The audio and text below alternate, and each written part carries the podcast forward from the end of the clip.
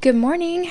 I wanted to write this blog post on music today because I just really love music, and this is something that I've been kind of thinking about um, for the last couple weeks of like why I love music so much, and I don't know why I get stuck on certain songs. And so I started writing this blog post this week, and I don't know, I think that music is the most important form of art that we have. Um, and I say that as someone who highly values creativity and art. And I think that music is one of the only things that really connects to every person universally. And like, it doesn't really matter, like, you experience it together.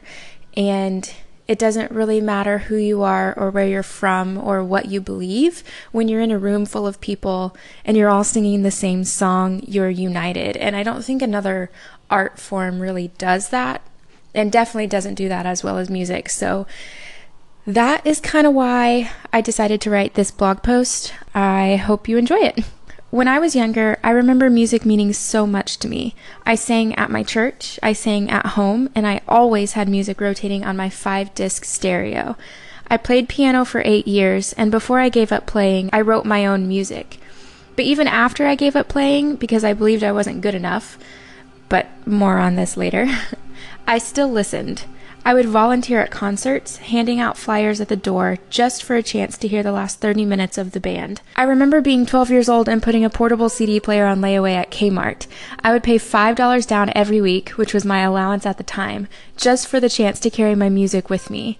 It was the first big purchase I made on my own. I was so proud of that CD player. I had it for years actually, like I I still listened to it and used it even in high school when I had an iPod. but all of my favorite memories involve music. That's why I love music so much, because art gets at the truth when you don't have the right words, and because that song is your story, and because music communicates something so much deeper than we can communicate on our own. The lyrics, yes, but mostly the melodies. All of my favorite songs are instrumental. I like to define myself by my love of words, but the most beautiful things in life don't need words. That is music. I know people listen to music for a billion different reasons, which is the beauty of it. But for me, it's one of the very few places I feel completely understood. I feel seen and known in good music. To this day, I tend to have my headphones in all day listening to my music. I don't listen to podcasts because I don't want to miss the opportunity to listen to my favorite songs. I'm also so exhausted from listening to people talk all the time, but that's another story for another time. I even listen to music when I go to sleep, and it's still on when I wake up in the morning. Concerts are still the only place I feel completely and totally like myself, with no care in the world and no worry of who's watching or what they're going to think. I wanted to write a bit about why I love music because I believe it's the most beautiful form of art, and I love that there are so many expressions of it.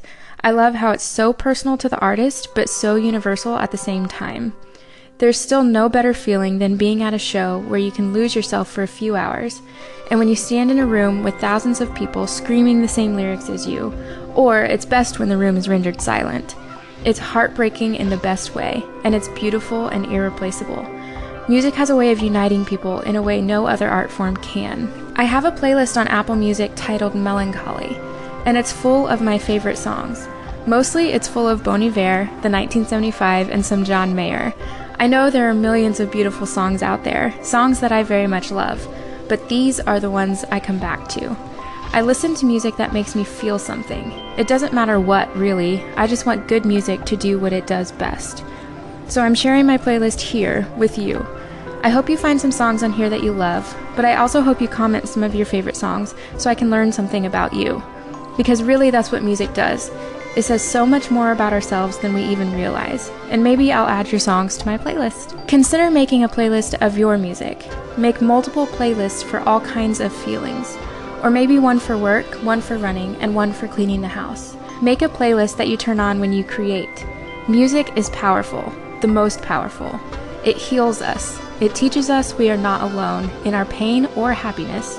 Someone is always there to laugh or cry with us. If you want to listen to my playlist, just go to sarahjensen.co slash blog and click on the blog that's titled The Importance of Music.